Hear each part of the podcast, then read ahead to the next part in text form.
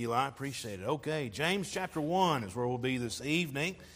James chapter 1, going back to this portion of Scripture as we've been studying it for some time now, as going through the book of James on Wednesday evenings. And as we come back to chapter number 1, we've been primarily looking at this one word as kind of the overall uh, context, at least in the very beginning of James, but this word of temptations. And of course, as we've seen this word, we've seen it in different contexts, because uh, that's what determines the definition of it.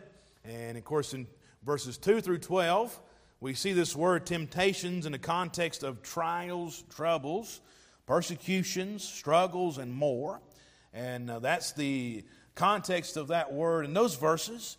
And then you see it in a different context, but the same word in verses 13 through 16 of this type of temptation as enticement to sin or to do evil.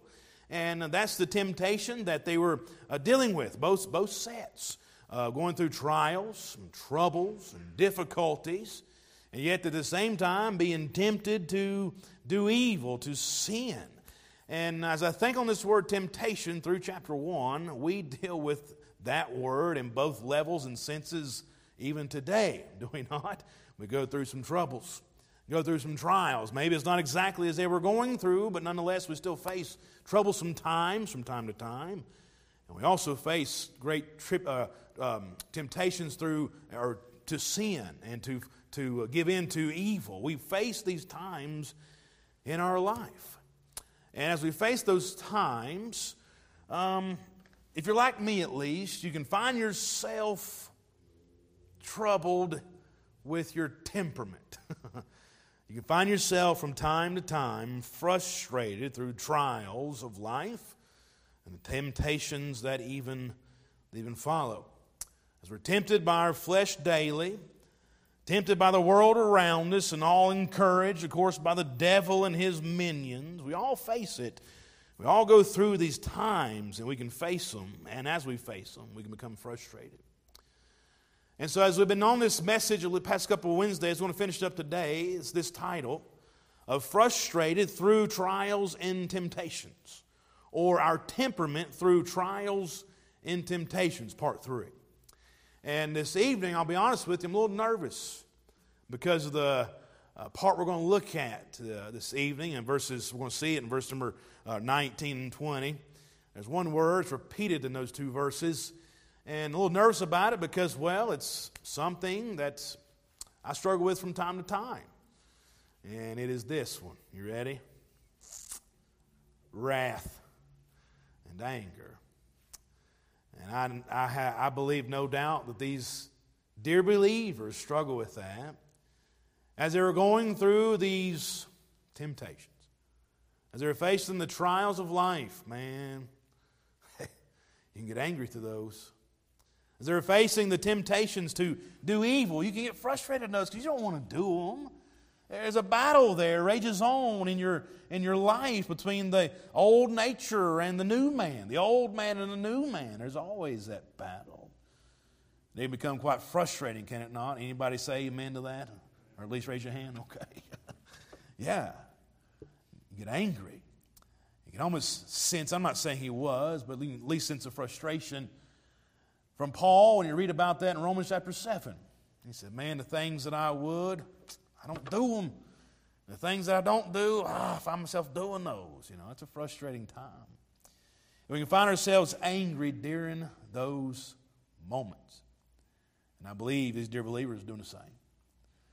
So it's a subject that's hard to consider because it's one that's, well, it can become a besetting sin for any of us. And it's one that I am tempted to deal with even, well, sometimes daily, especially on I 26. Amen. And during fair traffic, you know.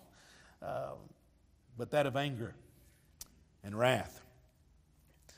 But let's look at it this evening nonetheless, all right? So look at your Bible with me in James chapter number 1 and look at verse number 19 and verse number 20. The Bible says, Wherefore, my beloved brethren, let every man be swift to hear, slow to speak, slow to wrath. For the wrath of man worketh not the righteousness of God. Our Father, as we look to your word again this evening, I pray you to help us and help us to see this well, in many ways, can be a besetting sin, at least this subject of anger and of wrath. And I pray you to help us to be believers who can and are and should be gracious, who should be patient, who should be compassionate. Lord, help us be more like Jesus. As we said earlier, to grow in the grace and knowledge of the Lord. God, help us to be more like our Savior. In Jesus' name we pray. Amen. All right.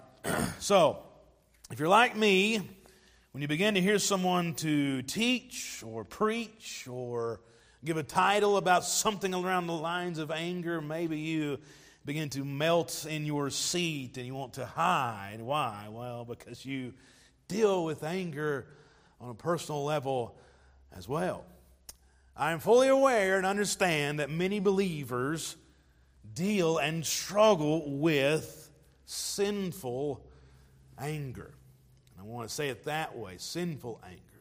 Because understand, before we even get started here this, this, this evening, I want you to know that the, that the key word to this that we're talking about this evening is sinful anger because we can be angry and sin not. The Bible is plain on that. We'll read it in just, just a minute. But for many people, when they struggle with anger, the one they struggle with is not the righteous indignation, but rather it's the sinful indignation. And uh, as we struggle with the sinful anger, it's others around us, like our spouse or our children or those that we may work with. They receive the brunt force of that anger. And it's quite odd sometimes that the ones we really care about the most, the ones we truly love the most, sometimes they get the short end of the stick of that, do they not? And it happens when it comes to these angry outbursts. But anger, listen, I want you to understand something, can be quite dangerous.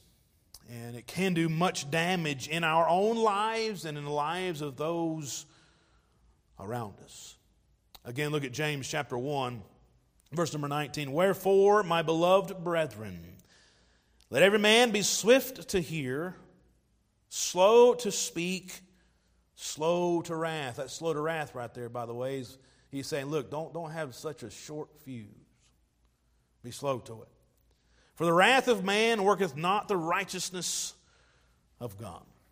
So, as we consider anger this evening, number one, I want us to consider this the definition of it. What is anger? Anger is this it is an emotional arousal caused by something that displeases us, something that we are offended by, something that displeases us. Now, Again, it is absolutely possible to be angry and to sin not, to be angry and not be in sin. There is such a thing as righteous indignation. There's, there's, there's nothing wrong with being angry for a righteous cause. And in fact, there should be times in our lives when we are angry for a righteous cause. And here it is. You ready?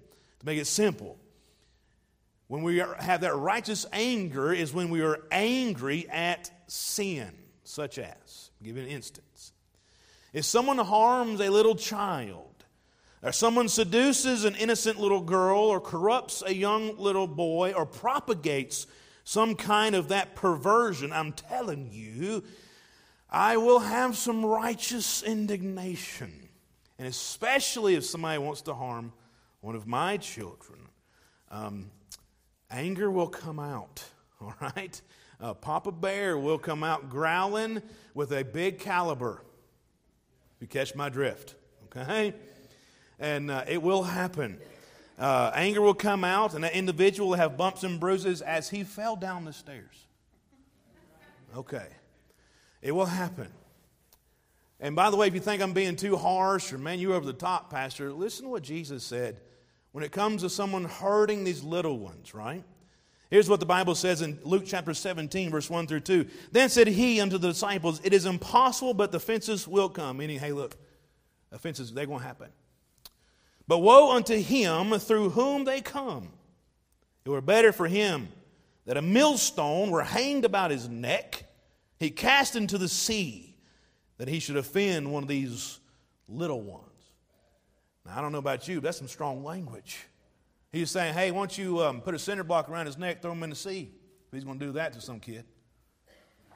Yeah, that's pretty much what he's saying. It's better that he were not even born, another portion of Scripture uh, says. Listen, this is strong language. Jesus was angry at sin, especially when it came to hurting one of these little ones. Remember again when Jesus in the temple one day, as people were using the temple for their evil gain, said, said this in Matthew 21, verse 12 through 13. And Jesus went to the temple of God and cast out all them that sold and bought in the temple and overthrew the tables of the money changers and the seats of them that sold doves, and said unto them, It is written, My house shall be called a house of prayer, but ye have made it a den of thieves. Now, I don't know about you, but you try to picture this scene in Matthew 21 in your mind, uh, and you see someone flipping over tables and taking cordage and making a whip out of it, I don't think it's because they were mild mannered in that moment. I think they were fighting mad, don't you? But this was not a sinful type of anger. It would be quite righteous anger. Why? Angry at sin. Angry at sin. So there are times, just want to put that out there, that anger can be righteous when you're angry at sin. But the anger that we deal with most of the time is not that one.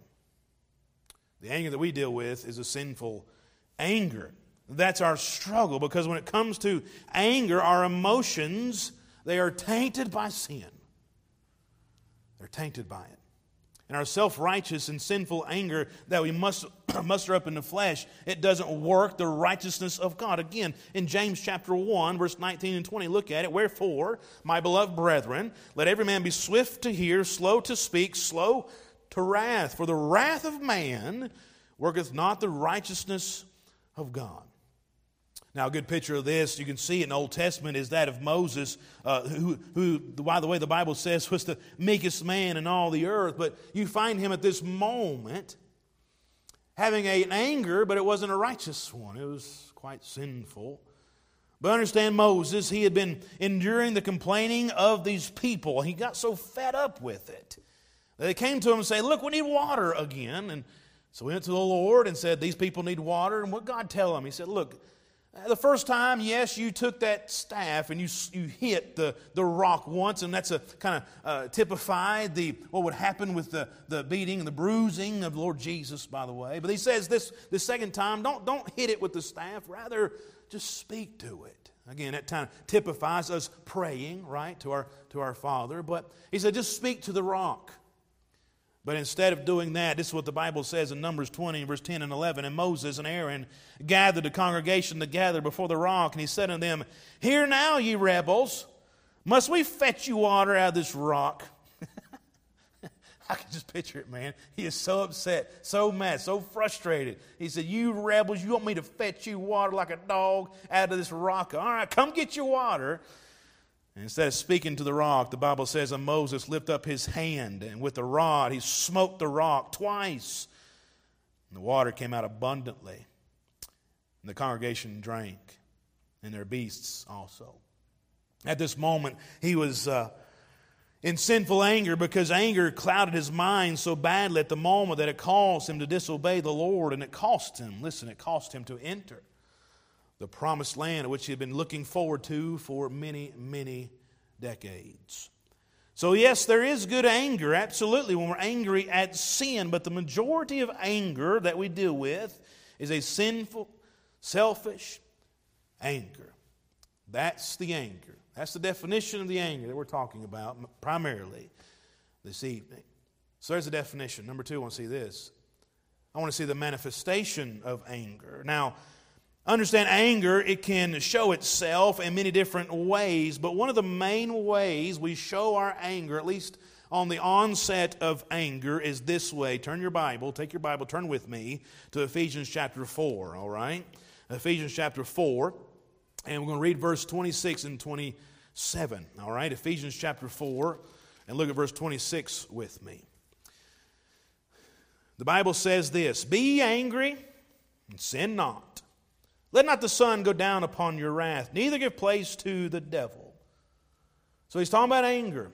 Paul writing to the Ephesian church. But what's the next door neighbor to verse 26? We already read verse 27, so it's not, that's not the answer. What's the next, uh, the other next door neighbor? Verse 25.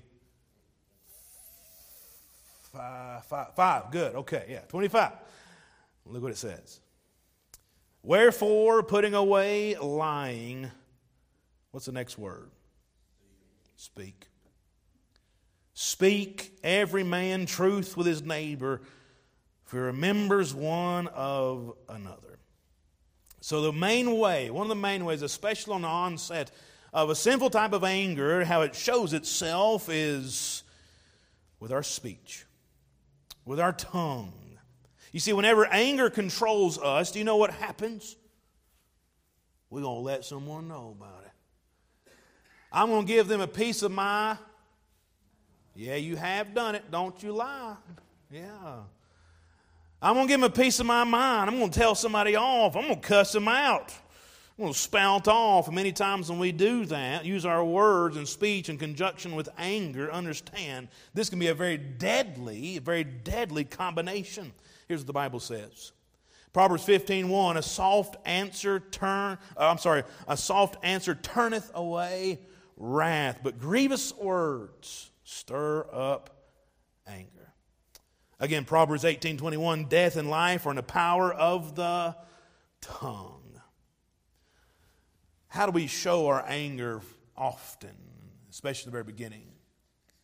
and how we definition of these words, you can kind of see the escalation of anger, especially from our mouths, all right? Look at verse number 31. Ephesians 4, verse 31. Let all bitterness and wrath and anger, now, now take note, take note what comes after anger, and clamor. What is clamor? Being clamorous. What does that mean? You got clammy hands? No, that's not what it's talking about. Clamor is this clamor is an outcry. What, what does that mean? Loud, boisterous yelling. Getting in a yelling match, that's what it is. Where does that come from? Anger. Next words, and evil speaking. Uh, this is the Greek word blasphemia. It means to blaspheme, means to slander, to purposely injure someone's name. Where does that come from? Anger. Uh, these words here in Ephesians 4 and 31 are quite serious, but what precedes these serious and even sinful words and reactions, well, it's, it's anger, sinful anger. So, usually, when someone is angry, it shows in what we say and how we say it. This is how it shows itself. And again, we're going to get to this chapter in James chapter 3 very soon. But James chapter 3, let me read the first 12 verses to you. The Bible says this My brethren, be not many masters, knowing that we shall receive the greater condemnation. For in many things we offend all. If any man offend not in word, the same as a perfect man, able also to bridle the whole body. Behold, we put bits in the horses' mouths that they may obey us, and we turn about their whole body. Behold also the ships, which, though they be so great and are driven of fierce winds, yet they are turned about with a very small helm, whithersoever the governor, the captain, the governor listeth. Even so the tongue is a little member and boasts great things. Behold, how great a matter a little fire kindleth, and the tongue is a fire world of iniquity, so is the tongue among our members that defileth the whole body, and setteth on fire the course of nature, and is set on fire of hail. For every kind of beast, and of birds, and of serpents, and of things in the sea is tamed, and hath been tamed of mankind, but the tongue can no man tame. Unruly evil, full of deadly poison. Therewith, meaning with our tongue, therewith bless we God, even the Father. We say, Praise the Lord, hallelujah. And yet therewith curse we men, which are made after the similitude of God. Out of the same mouth proceeds blessing and cursing. My brethren, these things ought not so to be. It's quite amazing the picture here that the Holy Spirit is trying to paint for us when it comes to using our words, using our tongues, using our speech in the wrong way. As he used the pen of James here, he says it's a world of iniquity, meaning it has no end to the wrong and the wickedness that our tongues can bring. And our tongue is set on fire of hell, meaning the wicked words. It's, their very origin are out of the pits of hell. It's unruly, unruly evil, evil that cannot be restrained, or an evil that cannot be taken back. You know, sometimes we wish we could eat our words, take them back. it's unrestrained. You can't. We want to, but it ain't going to happen. Full of deadly poison. There was a, uh, heard an illustration one day of a woman who tried to defend her bad temper and her outburst of anger when she said this When I get angry, I just explode and then, you know, it's, uh, it's all over. But her gracious friend replied and said, Yes, just like a shotgun. And look at the damage it causes. Hey, amen or oh me, it's going to be both, either one, right? It's true. Sometimes our verbal explosions do more damage than we realize. Again, Proverbs 18:21, death and life are in the power of, of the tongue. So understand our words that are fueled by anger causes nothing but destruction and great damage according to the word of God and yes, can be even death. So let me ask you a question before we move on to our next point. How have you been speaking lately? To your spouse, to your children, to others, those you work with, those around you, to your fellow Christians that you go to church with. Because I want you to know it does matter. Anger, it manifests itself in so many other ways, but mainly, and many times, it manifests, shows itself in our speech. But it can also show itself, anger can show itself in our actions as well. Again, Ephesians chapter 4, look at verse 31 again.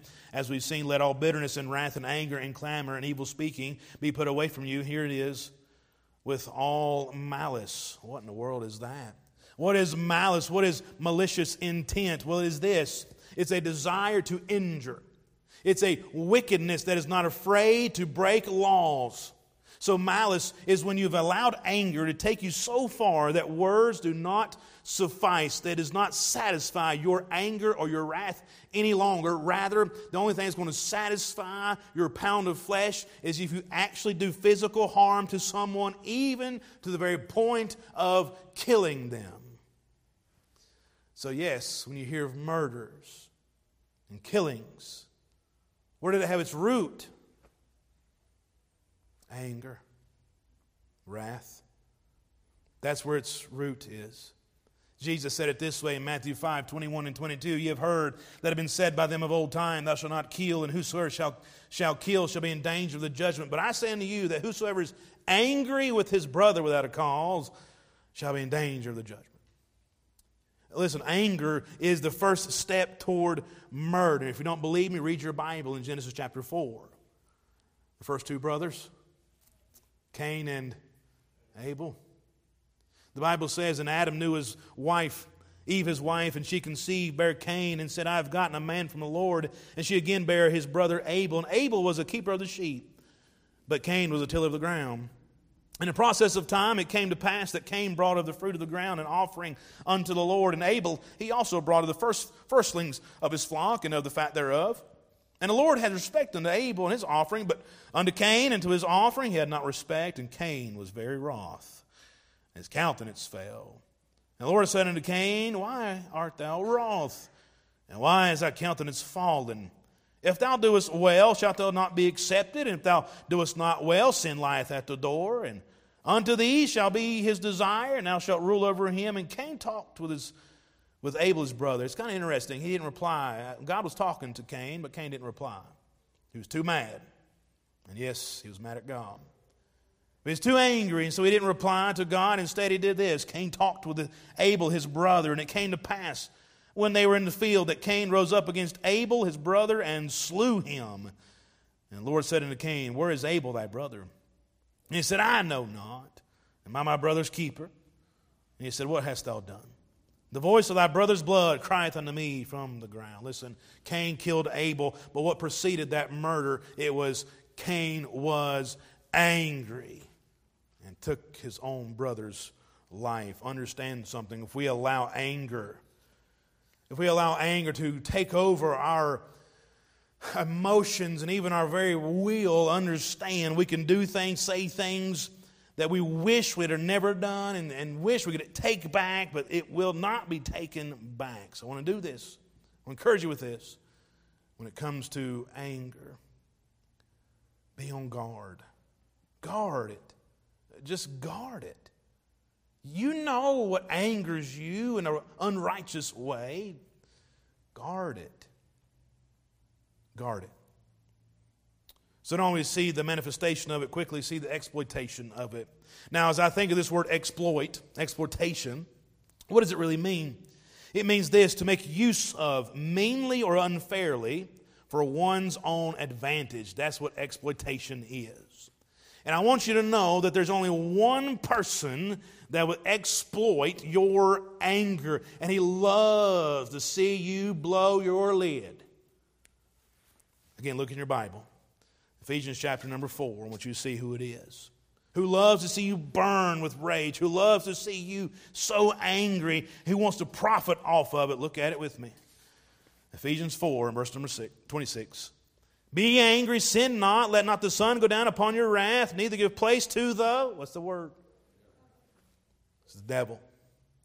Understand when Satan finds a believer with the sparks of anger in his heart, he will fan those sparks and fuel that fire, and he will try his best to get you to cause great deal of damage all around you.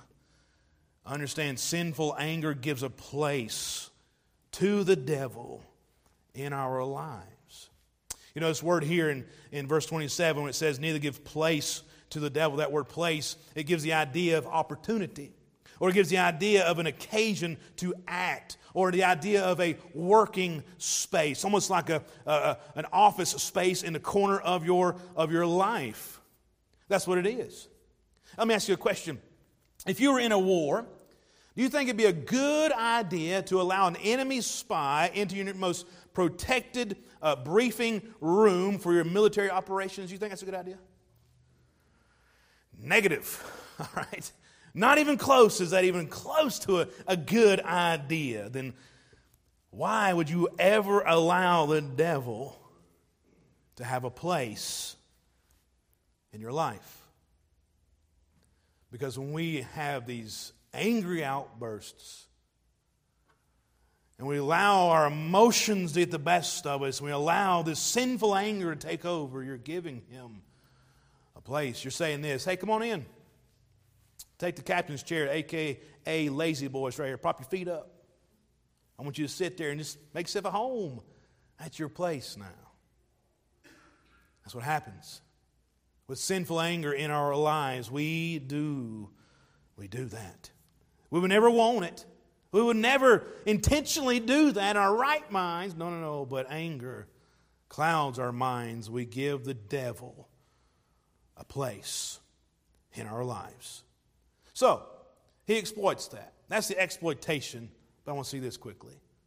I want to see the fortification, meaning how can we defend against this sinful type of anger? How can we guard? As James is trying to tell these people to be slow to wrath, quit having such a short fuse. How can we guard against that? Well, if the being angry gives the devil a place in our lives and understand something. That means that's some spiritual battle, right? Yes? Would you agree that'd be spiritual warfare? Do like this, up and down. Just make sure you're alive, okay? Uh, yes.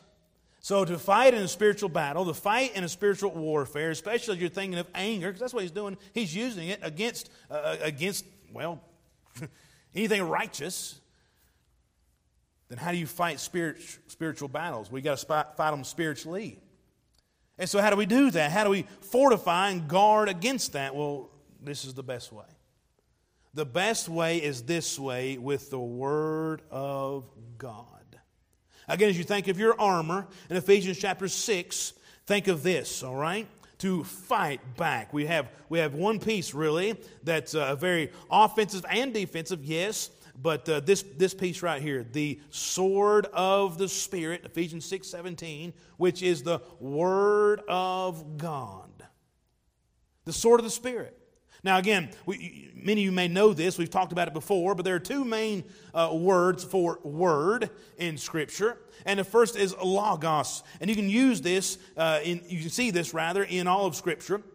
In many portions of Scripture that describes the in, entirety of the Word of God. All right? You can see that in John 1 1. In the beginning was the Word, that's Logos, and the Word, Logos, was with God, and the Word, Logos again, was God. Again, John 1 14, and the Word was made flesh, dwelt among us. We beheld his glory, the glory as the only begotten of the Father, full of grace and truth. John 17, 17, sanctify them through thy truth. Thy word is truth. And so many more we could list this evening that points to the entirety of Scripture. But here in Ephesians chapter 6 and verse 17, this word here is not logos, rather it is rhema. But what is rhema? What does that mean? Well, rhema is an utterance or a word or a phrase or a saying, a portion of Scripture, a sentence, or it's this. In short, it's a verse. And it is this sword, this, this word, this rhema that the Bible uses here as our sword of the Spirit. And this is what we must use to guard against anger in our lives, that sinful anger in our lives. But how do we do that? The only way to be able to pull, pull a, a sword out of its sheath, if you got to have the sword there, right? So you got to memorize Scripture. You got to hide it in your heart. If it ain't there, you can't pull it out. The Bible says this Psalm 119, verse 9 and 11 Wherewithal shall a young man cleanse his way? By taking heed thereto according to thy word. With my whole heart have I sought thee. Oh, let me not wander from thy commandments. Thy word have I hid in my heart that I might not sin against thee? So if you want to guard, you want to fortify against sinful anger, it's something you may struggle with from time to time. The only way you're going to be able to do it is if you hide the Word of God in your heart. And what are some good verses to memorize, to combat, to guard, to fortify against sinful anger? Well, Ephesians chapter, uh, again, chapter 4, where, where, we've been for, for a little bit, there's some great verses to memorize. Be ye angry and sin not.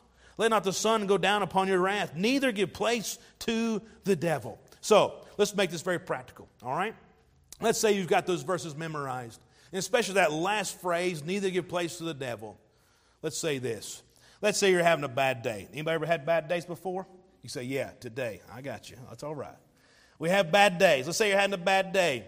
You go home, your kids are absolutely bonkers, and they're driving you more crazy and just absolutely nuts. And uh, you're tempted just to fly off the handle and you tell everybody to shut up and sit down. That's what your flesh wants to do. But in that moment, I got an amen, okay?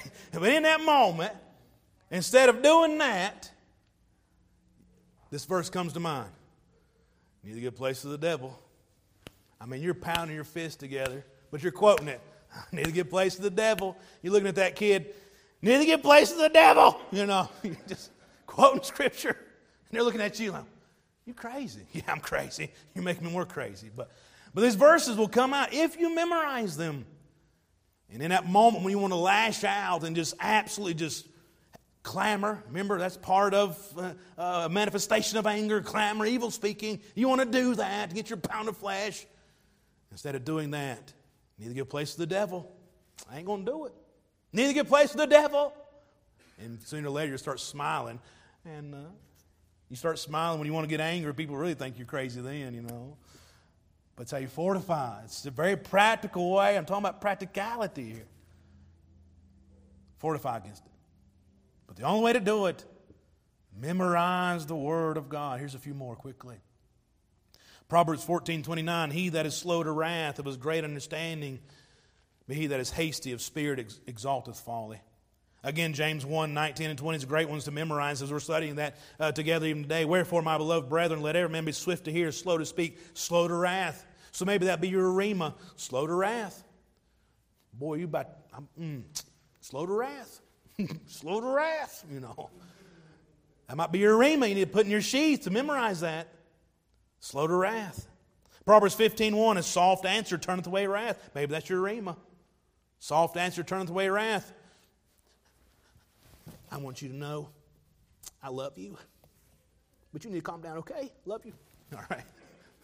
Soft answer, turneth away wrath. Soft answer. Maybe that's your rhema. Proverbs 16:32, He that is slow to anger is better than the mighty, and he that ruleth his spirit, he that taketh the city. Here's one that I've memorized that's helped me. Ecclesiastes 7 and verse 9. Be not hasty in thy spirit to be angry. Anger rests in the bosom of fools. That's my rhema. My rhema is anger rests in the bosom of fools.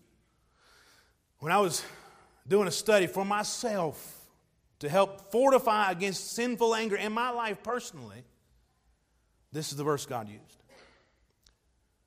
Anger rests in the bosom of fools, Philip. As I was reading through Ecclesiastes, God almost, eh, eh, not literally, you understand what I'm saying when I say this, but it's like He smacked me right in the chest with that verse. I said, Philip, you continue in your sinful anger, you're going to do some very foolish things because anger rests, it dwells in the bosom, in the heart, in the mind of fools. Is that what you want? No, Lord, it's not what I want. Anger rests in the bosom of fools. That's my rhema. That's my sword of the Spirit to fortify against anger. But you got to find yours. Maybe that will be yours. I don't know. But the only way to combat against it, and I'm not going, I'm not saying you're going to be perfect. You struggle with anger. Look, get in line, take a number. Yes, not saying you're going to be perfect all the time, but good night. If you can be a little less, that'd be great, right? For yourself, for others, for your spouse, for your family. But how am I going to be at least a little less? And that'll, by the way, that'll continue to snowball me less and less and less. How? Fortifying your life with the Word of God. That is how. With the sword of the Spirit, with the Rhema, with a verse, with a phrase, the Word. That'll help you. Look, I get it. We all struggle with anger from time to time, but if you really want victory over it, you want victory over this. You will. You will. And I'm not going to twist your arm or beg you to do it, but I will tell you this you will memorize Scripture and you hide it in your heart. And there are several other portions of Scripture deal with anger that you can take, memorize. It will help you. Understand there were some good, godly people through Scripture that dealt with anger. I'm talking about good people, prophets. Jonah, come on. I mean, that dude dealt with it, did he not? But God used him mightily. Moses, we already looked at him. God used him mightily. Peter, we're looking at we've looked at Peter's life for some time and looking at, at the, the epistles that he wrote uh, now on Sunday mornings. He dealt with anger.